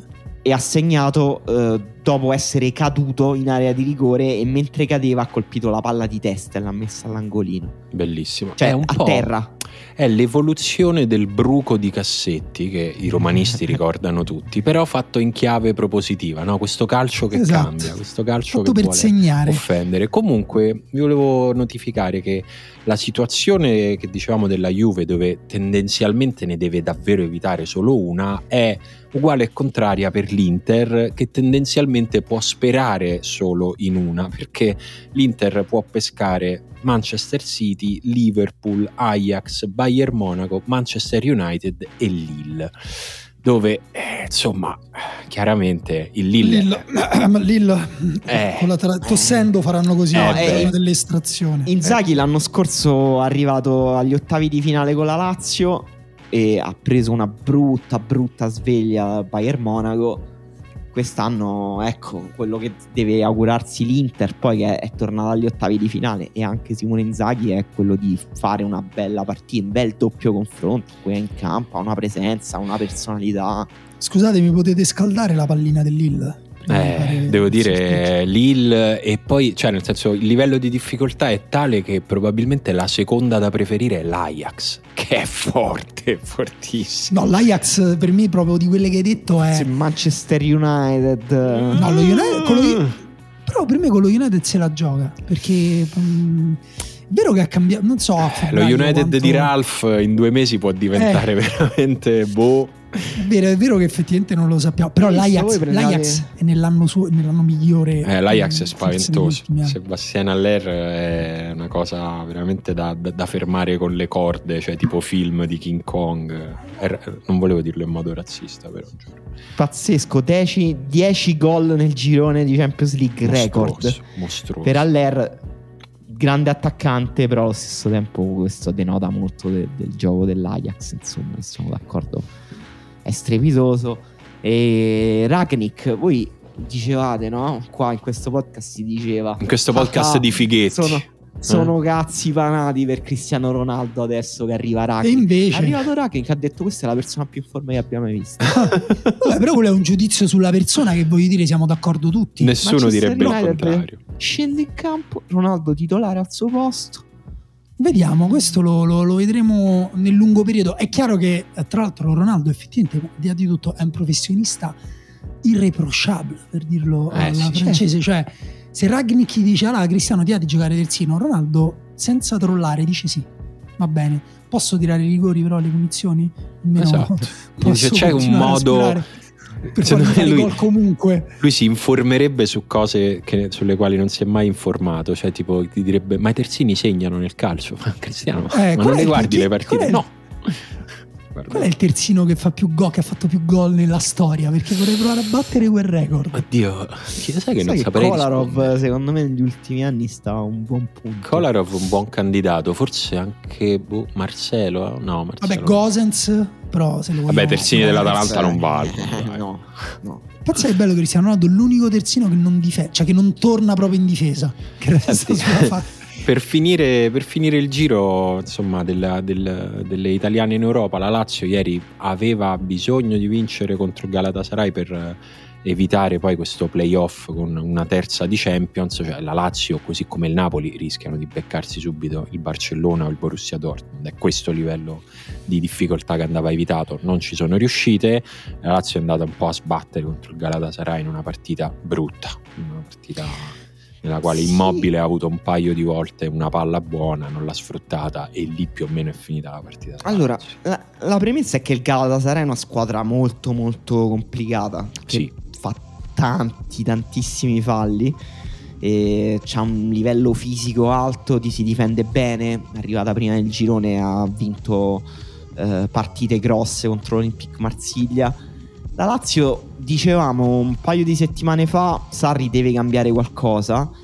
Per me un pochino sta cambiando, nel senso che la Lazio è un po' più ordinata, s- sbaglia meno, sta rischiando un pochino di meno, crea meno, Mm, però sta cercando un nuovo equilibrio. Per me è questo un buon segno. Zaccagni sta Sì, giocando un po' di più.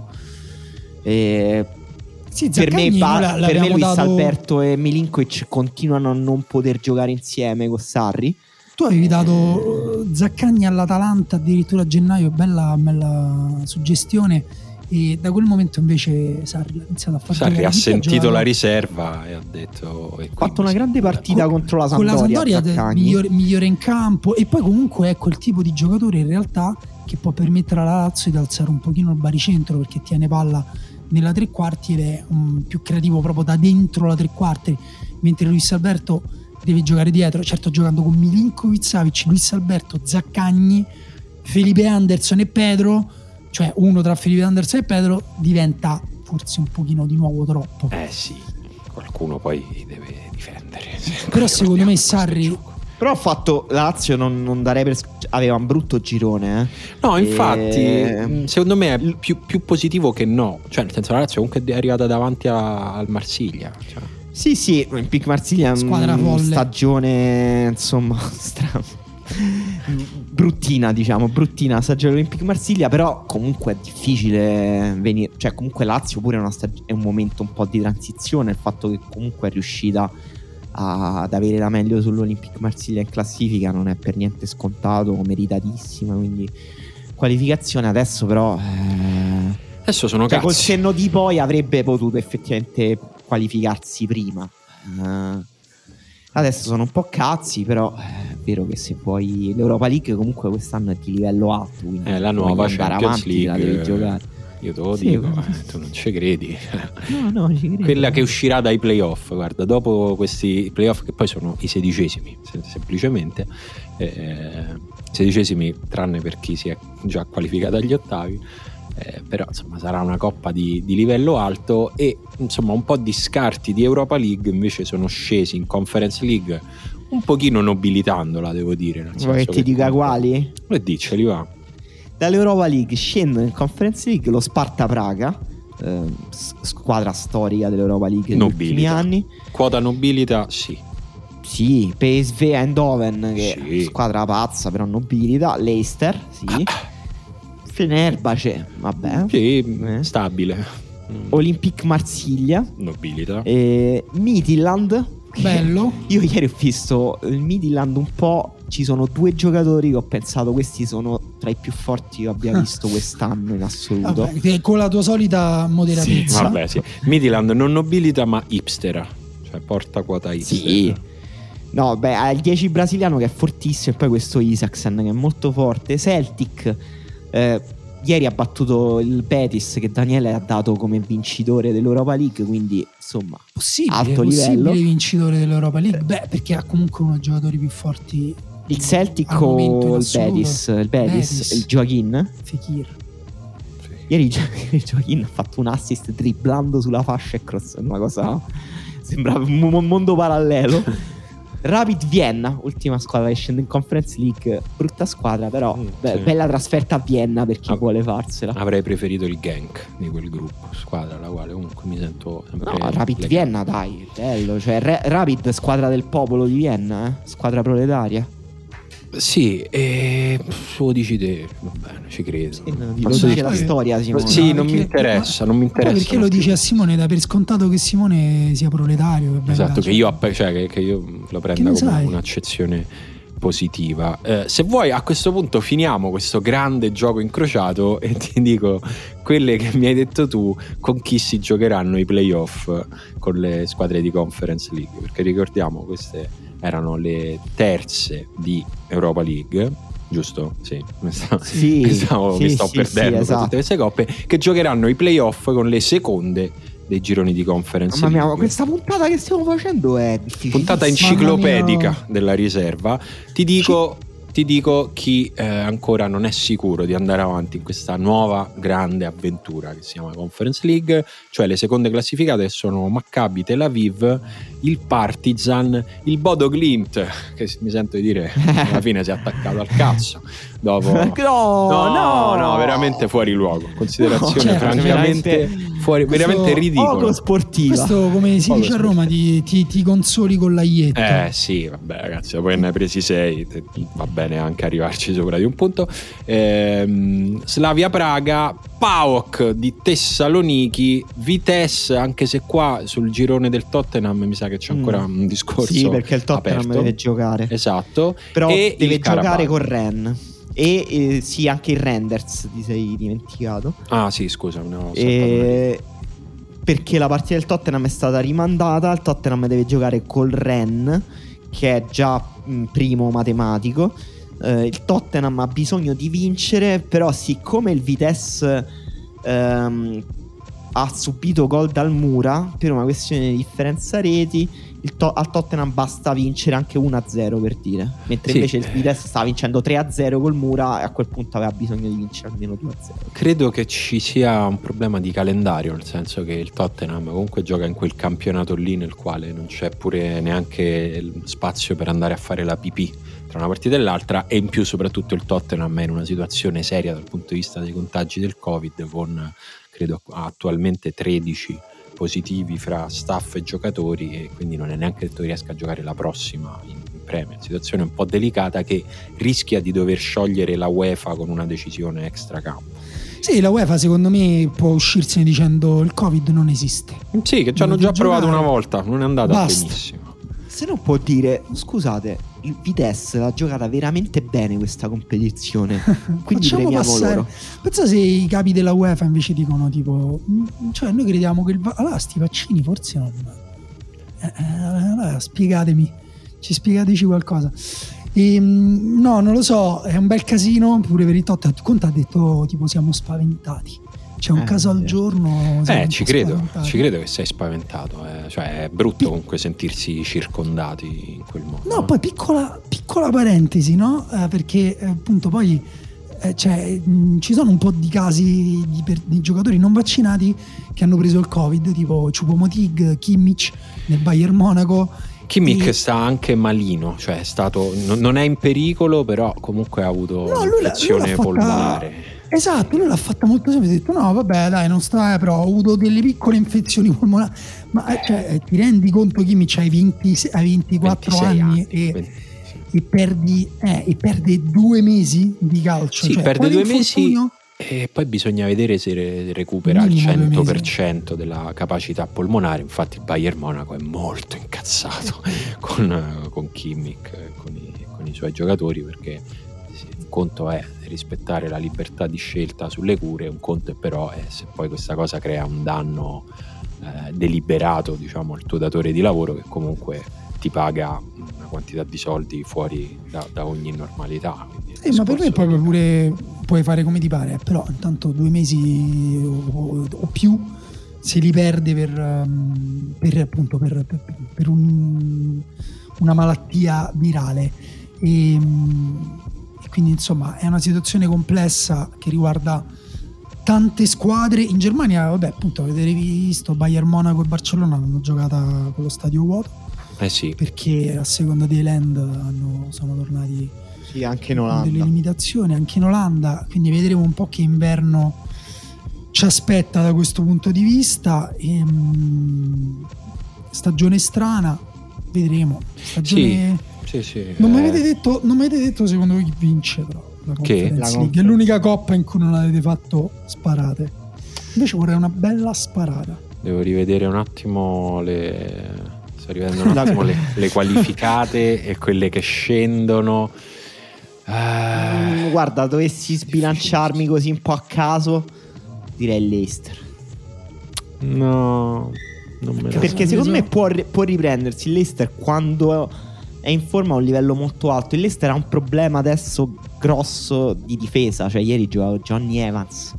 Johnny Eh, sì, ha Evans. pure segnato. Johnny Evans. Tu lo ricordi, Perché- Giovanni?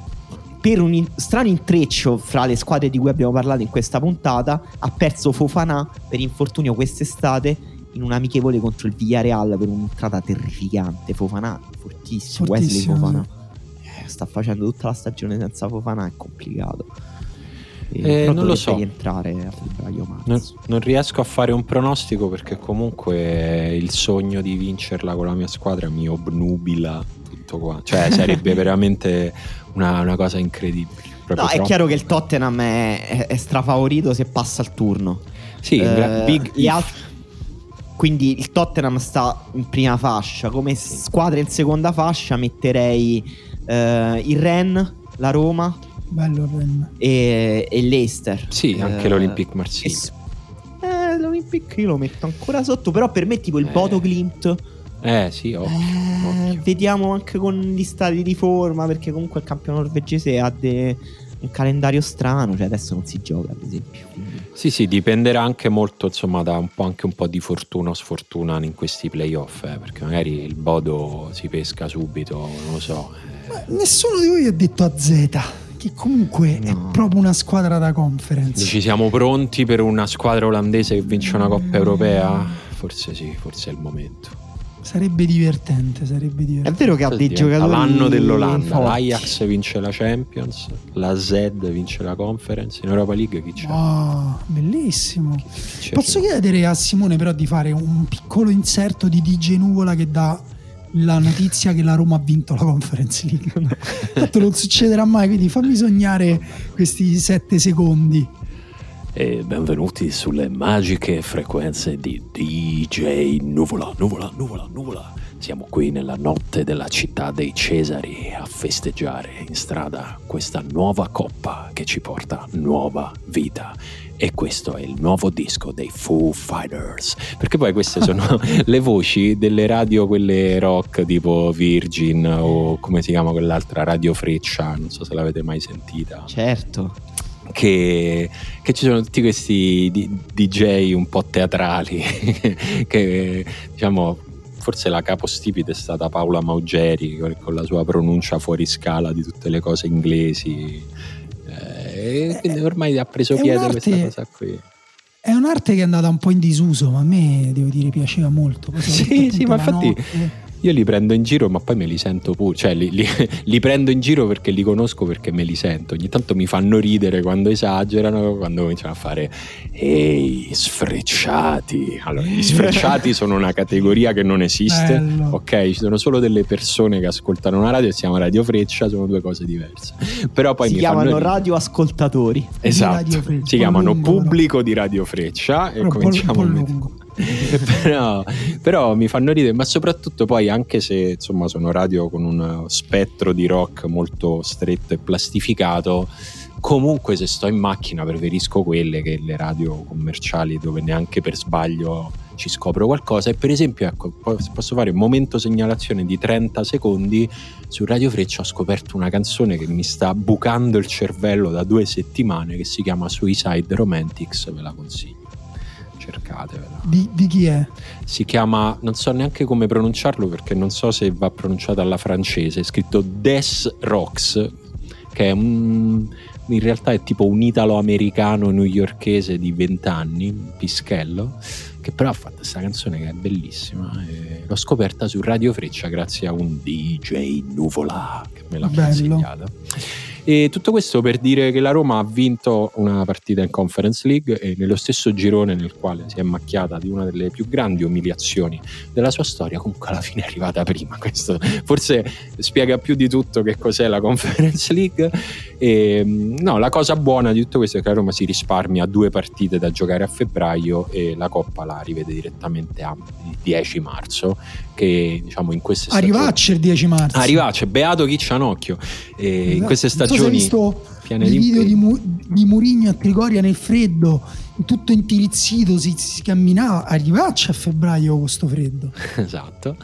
E però, insomma, vabbè, di buono c'è che non c'è stato un tracollo, ecco, non, non- non molto di più. E poi che magari la Roma a marzo riuscirà a giocarsi un pochino meglio le sue carte in un ottavo di finale di una Coppa Europea, che comunque è una cosa. Cioè io l'idea di arrivare a Tirana a giocarsi la prima, cop- la prima edizione di sempre di una Coppa mi mette un'emozione che non riesco a parlarne. Cioè, sarei la persona veramente più felice del mondo. Ma... Allora, noi abbiamo Sì. eh, una serie di risposte da una settimana in realtà di È vero, arretrato. le abbiamo fatte macerare nelle nostre botti di rovere. Vabbè, abbiamo, diciamo che spesso restano fuori delle persone che scrivono dopo pure che è uscita la puntata. Vero. In questo caso non ci avete scuse, se non avete risposto Siete veramente degli ascoltatori di merda, non siete i nostri sfrecciati. Esatto, siccome noi eravamo in Svizzera abbiamo incontrato tanti riservisti che forse è l'equivalente dei nostri sfrecciati. Sì, un pochino. e, che ci hanno detto: Ah, ma io vivo a Zurigo, vivo. Cioè, gente che arrivava col cestino con latte appena munto, e cose veramente inaspettate, no? e- oppure il cestino di latte appena montato da una parte e una valigetta piena di, eh, fra- di soldi dall'altra. E, mm, quindi abbiamo pensato di chiedere da dove ci ascoltava chi ci ascoltava dall'estero. Poi abbiamo aggiunto che insomma nel caso in cui qualcuno... eh, no, non l'abbiamo aggiunta quella cosa sul quartiere, sto vedendo. Avevo chiesto a Emanuele di aggiungere anche in caso se ci ascoltavano da Roma da che quartiere, così tanto per farci la mappetta dentro E invece Roma. Emanuele ha fatto un po' come cazzo gli pareva. eh? Eh, vabbè, Eh, però ha scelto una, una- ha scelto una bella gif con un gatto contabile. Che insomma, valle a trovare le gif dei gatti che guardano. Un gatto le che somiglia incredibilmente a Ozzy Osbourne, tra l'altro. Sì, ho tutte le persone un po' strabiche con gli occhi verso il centro della faccia. Somiglia anche un po' a Justin Gage. Ho una domanda. Una domanda a uso interno, una comunicazione di servizio. Un... Vabbè, falla sta domanda. Emanuele, resti con noi o te ne vai per queste domande? Va bene, no, no, re- resto qui perché sono interessato a fare una Va mappa bene. dei nostri ascoltatori. Eh, vuoi scopare? vuoi, Eh, vuoi- cosa? vuoi capire, Ah, vuoi capire dove Eh? Siamo all'asilo. Vuoi organizzarti il viaggio, il viaggio della Befana? vuoi Oh, organizzare? scopare. Eh? Vuole inzuppare un biscottino. Allora, a parte che non è più così perché scopare non è più proprio per niente mainstream, è diventata una cosa da nerd che non fa più nessuno, Nessuno. non interessa a nessuno. Se non per Quindi se- procreare, cioè proprio quelle cose che servono. Ma neanche. Ma neanche Eh, lì vai, figurati. vai in una clinica a dare il seme e a Vero. fare introiettare. Allora, allora ehm, appunto abbiamo, abbiamo chiesto chi ci ascolta dall'estero, da dove ci ascoltate, che fate, insomma, quelle, quelle domande lì. Io parto dalle risposte più recenti, faccio questo strappo al protocollo della sala da ballo del Quirinale, così partiamo da quelli che rispondono tardi. Eh, Daniele ci scrive da New York per motivi di studio e fra l'altro volevo condividere con voi la magia di vedersi la Serie A col fuso orario. Sono sei ore di differenza in indietro, quindi le, so- le partite sono di mattina o all'ora di pranzo. Io sinceramente non sono in grado di rendere a parole quanto faccia strano svegliarsi la mattina e guardarsi le partite, tipo ti svegli una domenica mattina tranquilla e bam, Empoli Fiorentina alle 9 insieme a latte e cereali. Uno shock emotivo continuo. Molto bello. Io sono stato a New York eh, un periodo in cui la Roma giocava tipo tre partite in una settimana, tre anni fa, quattro anni fa, e eh, l'ho viste tutte e tre al Roma Club New York, che sono un po' eh, fomentati. Sì. E devo dire, brutte sveglie, brutte sveglie. Prendere la sveglia alle otto e mezza del mattino, una tipo una partita contro una squadra equivalente del Bodo Glimt in Europa League, abbiamo perso e fu veramente triste alle- poi passare il resto della giornata con quella sveglia appena presa. Proprio brutta. Luca ci ascolta dal Belgio, però non si sente di specificare oltre perché forse ha paura che qualche ascoltatore lo vada a trovare, voglia fare amicizia con lui. Sì, poi ha scritto proprio Belgio, proprio Belgio. senza- Belgio, secco. Sì, Luca sì. dice Innsbruck, Tirolo, in genere vi ascolto passeggiando nei boschi dietro casa, sviluppo e promozione nell'ambito sportivo e turistico, che meraviglia. Mazza. bellissimo la tua vita. Bello. Giuseppe Cesare che ci legge nel pensiero ha detto ma intendete da fuori Roma? Ma anche fuori da Roma Sud, per noi già intendiamo, intendiamo estero. esatto, Fuori mentre dal mo- triangolo qua magico. fuori dal Vietnam. Esatto. Mentre Mochele chiede, eh, dice Olanda, Delft, strano. Ricerca sul cambiamento climatico, bellissimo. Apprezzo particolarmente quando menzionate il tema. Eh, Non lo facciamo quasi mai, Mochele, quindi forse No, stai quasi parlando di un sempre, altro po'. Ah, no, no, sì. Col fatto che noi ci lamentiamo di quanto è brutto tempo, del fatto che siamo malati, cioè il Covid, tutto alla fine ha a che Oggi, fare oggi col volevo fare un contributo sul pezzo sull'Europa League. Quali squadre non parteciperanno più all'Europa League tra 50 anni a causa del cambiamento climatico? Quali squadre non esisteranno più? Eh, esatto. C'è Fabrizio che invece ci racconta la sua vita eh, associando, diciamo, momenti storici di questa pregiatissima trasmissione ai posti dai quali lui ci ha ascoltato. Bello. Lui dice: prime puntate, sponsor farlocchi Ch- Churchill Wave, Cambogia. Poi puntate Klopp Blef, Ronaldo al Benito Stirpe, Mondiali 18, Bali. Puntate fine 2019, delle quali non sottolinea niente, se non gli sono piaciute, Olanda. Lockdown fino ad ora, Hong Kong. Lo scenario cambia, ma nelle mie cuffiette ci siete sempre voi. Fabrizio fa lo spacciatore. Questa No, la- credo che lavori per, dice, lavora per delle OGN, Sì, sì, cioè sì. almeno l'ha citato una volta, però eh, beh, be- che amore però, grazie Bello. Sì, grazie. Ah, bel- bellissimo anche il messaggio di Lorenzo che ci scrive da Indianapolis, l'azienda per cui lavoravo in Italia ha investito negli US. Io sono venuto per dirigere la startup. Da sei anni a chi mi chiede quando torniamo in Italia continuo a rispondere con convinzione tra due anni. Nel frattempo mi sono sposato e sono diventato papà, ma continuo a rispondere allo stesso modo. Vivere lo sport con sei ore di fuso orario è bellissimo. Tu- guardo tutto al mattino, posticipo dopo pranzo, il resto della giornata poi è completamente libero. Ti non posso dire, nulla, apprezzerei, perché io, cioè, comunque il sabato e la domenica eh, ci avrei voglia di guardarmi un film, una serie tv, ma poi non ci riesco mai. Ma bisogna quindi tu ancora. Ancora non sei passato come tutti i padri di famiglia a guardare la partita mentre guardi un film? Mm, Non sai ancora fare questa cosa? No, lo so fare, ma non mi piace. Non- non- ogni tanto lo faccio, però non mi piace proprio. Io ho molto apprezzato l'orario di ieri dell'Atalanta, alle 19, perché puoi fare entrambe le cose. Sì, è vero. E le bestemmie nel secondo tempo non le sente neanche la bambina perché dorme. No, beh, la- la- alle 19 il giovedì è bello perché poi c'hai pure le partite delle 21. Esatto. ieri l'ha sentita, ieri è andato a dormire tardi. Sì, Mattia dice da Cagliari, visti come stiamo messi con i trasporti, è come essere all'estero. E vabbè, le isole, il bello e il brutto dell'isola. Mario, dalla bella ma umida Inghilterra rurale, nelle Midlands, vicino a Leicester, produco birra, Madonna. almeno quando il Milan perde posso dimenticare senza spendere troppo. Mario però non ce l'hai ancora mandata sta birra Eh, prodotta da te nel. Via Dulceri 89 Mario, ma che aspetta? Allora non ci vuoi bene. E Carlo dice: Immagina abitare all'estero ed arrivare qua fuori tempo massimo. E invece, Carlo, Invece- c'era tempo. C'era tempo. Come per i Esatto. difensori, c'è sempre tempo. Incredibile Edoardo, io No, lavoro a Bellinzona. ma- Faccio Vergognati tu, Edoardo. Volevo Oh. cazziarvi per essere venuti qua settimana scorsa e non aver pubblicizzato Ma stiamo niente la cosa. scherzando. Ragazzi, l'hanno Come scritto pubblic- dappertutto, lo sapeva anche mia madre. Quando ho chiamato È mia madre, ho detto. Mamma, vuoi vedere Camilla? Ho detto: Ma Daniele e Emanuele stanno in Svizzera. Ho detto: Tu che cazzo ne sai? Tra l'altro è la seconda persona che sento che, che, eh, incontro un mio amico a più libri e più libri e mi dice ma sai che ho sentito un mio amico che lavora a Bellinzona e era arrabbiato perché non avete pubblicizzato il fatto che eravate andati lì e non, non Ma in sapete. che senso? Assurdo. E vabbè, John dice Galles, Newport. Michele, presente da Manchester, ovviamente sono qui per il Cliamite e per l'ottima cucina. Angelo dice: Sono stato una settimana in Spagna, a Barcellona. Dalla mia ragazza ho ascoltato una puntata. Vale? Sì. Ehm, Davide dice: Vi ascolto da Göteborg insieme a Francesco Romeo. Siamo in Erasmus ad approfondire la nostra conoscenza dello Svenskan. È importante conoscere lo Svenskan perché è uno dei pochi campionati in cui si può giocare la schedina d'estate. Per i ludopatici è molto importante. Bello, grazie di questi consigli. Gianluca ci ascoltava a Parigi, poi a Barcellona, adesso a Norimberga dove lavora in Adidas e dice se volete una maglia della Juve basta chiedere. Mm, Sì, Magari Gianluca, Arsenal. sì, per Marco Dottavi 10 Allora- di bala. Allora, ok, Mandacela. allora, via Dulceri 89 per Marco eh, Dottavi la 10 con Dybala, poi Un, un XL. Ade- poi, un- me no, fai. una, una L, no, un una L. XL Gianluca, un XL. Un XL. Ah, poi, allora, te quale vuoi Simone del- dell'Adidas? Arsenal, se fosse possibile. Ah, Ars- così proprio stiamo facendo l'ordine. Sì. Io vorrei, io posso chiederti una cosa, però mi rendo conto che è difficile.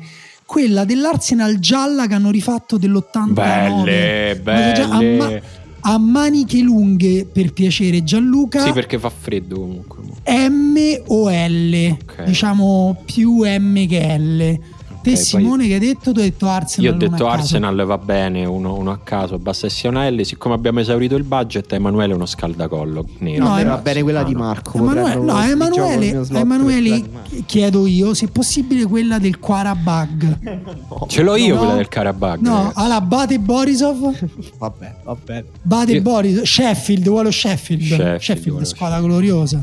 Pietro dice da Montreal, Canada, dove sto facendo uno scambio con l'università. Siete la mia compagnia nei viaggi in metropolitana e nelle mie corse in mezzo alla neve. Beh, lo sai che io eh, mi, mi emoziono dice- a leggere queste cose, mi fa È impazzire. molto bello. Cioè, proprio- Erasmus fosse- ad Anversa mi ha fatto molto ridere quando avete parlato del Belgio come di un paese strano con delle crisi di inferiorità perché è esattamente così. Un no? popolo in lotta con se stesso dove gli sappiamo. abitanti odiano i loro stessi connazionali che essendo nati a pochi chilometri di distanza parlano una lingua diversa. Cosa più divertente è successa da quando sono qui incontrare Nainggolan alla mia prima serata in discoteca. No, però Già solo il fatto che fosse venuto a una serata universitaria mi faceva strano. Quando poi gli ho chiesto un selfie mi ha risposto ma devo farlo proprio così. Aveva un drink in una mano e una sigaretta nell'altra. Che magico ricordo. Spero sia tutto artefatto, È- Stefano. è non ci posso credere. perché il sottinteso di questo ricordo è che Nangola dà per scontato che faccia talmente parte del suo personaggio il selfie col drink e la sigaretta che si dispiace a dirti guarda scusa appoggio il drink e la sigaretta No. perché non voglio problemi ti dice senti ma ti dispiace No, Comunque, pensare che Nengon vada alle serate universitarie ad Anversa mi distrugge. è pazzesco secondo me è pagato da, da- dal- dallo Stato del Belgio per andare in, ogni- in una discoteca a sera Certo, A politiche giovanili. Eh, esatto Alfredo, che si chiama Alfredo Dal Caldo, eh, non ci scrive Dal Caldo, vi leggo e ascolto da Amsterdam. Sono un copywriter, ma l'esperienza che ricorderò più distintamente degli anni trascorsi qui sono i due mesi passati anni fa in un negozio in mezzo alle vetrine del quartiere a luci rosse a vendere articoli di ogni genere ai tu- turisti. E vabbè, è, è lavoro, si fa. Tommaso da Amburgo, Andrea dall'Olanda, metà, metà strada fra Rotterdam e L'Aia, Jacopo da Berlino, Gabriele da Oslo dove vive da quasi vent'anni. Ma... Eh, scusa, Riccardo dal Bahrain. Sì, lo- Eh. E, e nel tempo libero sorseggio tè, mangio hummus, fumo narghilè, ascolto showgaze e diffondo il verbo Mamma nella mia, riserva. in- mi sa che ti sto venendo a trovare, Riccardo. Se trovi almeno altre due persone che ascoltano la riserva in Bahrain, possiamo pensarci. Faccelo sapere. Eh, Alberto da Zurigo, eh, Simone da Cabuglia, Peninsula de Nicoya, Costa Rica. Eh, sto facendo un tiro. No, non ci siamo più, eh? Ci Ci siamo, ci siamo, ci siamo. Ho chiuso io un attimo il microfono perché c'era mia figlia che stava gridando e buttando giù la porta. Ma no, ma falla entrare, c'è il cane che abbaia ogni due secondi. Scusa, io ho avuto questo momento di eh, vuoto pneumatico. Cabuglia, quindi Simone ha ascoltata sentito solo. Sì, sì. Simone ci ha ascoltata Cabuglia, Peninsula de Nicoya, Costa Rica. Tra l'altro Costa Rica, secondo me, se mi dici posto migliore al mondo, Costa Rica, mare, Quante montagne. ragazze hai avuto in Costa tutto. Rica? Due. Sto facendo un tirocinio in un centro di recupero, una è in montagna e una al mare. Eh, va. Eh, sto facendo un tirocinio in un centro. Ah, lo sai che mi sono sbagliato, mi, sai, mi confondo col Cile. Eh, sto facendo dove ho due ragazzi. Ma dai, ma non si Eh, fa. Ma, non si... sto- ma signor Daniele. Quanto ti piace fare staffelli col... No, in realtà in Costa Rica ho un amico che eh, lavora in delle piantagioni eh, con dei contadini, una cosa sostenibile, però poi vendono le loro cose alle ditte farmaceutiche che fanno cosmetici, queste cose qua. Però per i contadini lì è una cosa buona. Vabbè, sto facendo un tirocinio in un centro di recupero fauna selvatica, molto suggestivo sentire le invettive in burinesco di Simone con in sottofondo delle scimmie urlatrici. Francesco, Francesco è il secondo che leggo che scrive da Norimberga dove ha un'inoteca. e no, non vi ascolto so- solo dopo aver bevuto, forse sì. Conoscetevi con l'altra persona che ha Norimberga, scrivetevi. Radoslav, un saluto da Sofia. Sono tornato in patria dopo dieci anni in Italia e vi si ascolta con grande attenzione. Purtroppo qui il campione più visto è la Premier e siamo privi di contenuti interessanti sulla Serie A. Un abbraccio, Radoslav. Eh, Lorenzo si scrive da malgrado. un altro Lorenzo dalla Cos'è, Cina, una- Alessio una da? Sofia, Giuseppe, Giuseppe da Lubiana, veramente tanti e veramente Raffaele, Raffaele da Dublino, Francesco da Zurigo, Silvio dalla Scozia, Sergio da Porto, Nello dal Regno delle Ah. Sergio da Porto. Sergio, preparati perché arriviamo. Eh, Bello. Porto, ragazzi. Giuseppe da Lubiana, sì, giusto, lo abbiamo conosciuto anche Giuseppe. C'è un terzo Norimberga, eh, ragazzi, incredibile. Cioè. Norimberga c'è una comunità di ascoltatori della riserva.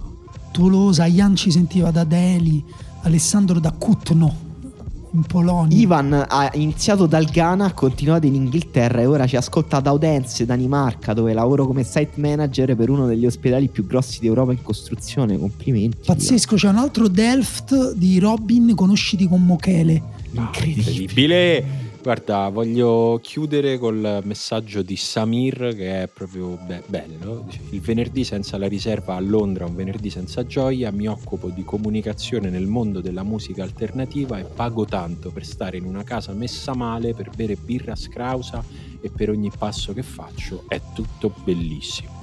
Bravo Samir, goditela. Francesco l'abbiamo conosciuto a Lugano, postdoc in fisica teorica a Zurigo, dove c'è ormai una bella comunità di riservisti in espansione, un po' come l'universo. Insomma, verremo a Zurigo a vedere il Grasshopper. Nello Ah, si sì. scrive regno delle te- dal regno delle tenebre padane, che per voi è considerato estero, non dite di no.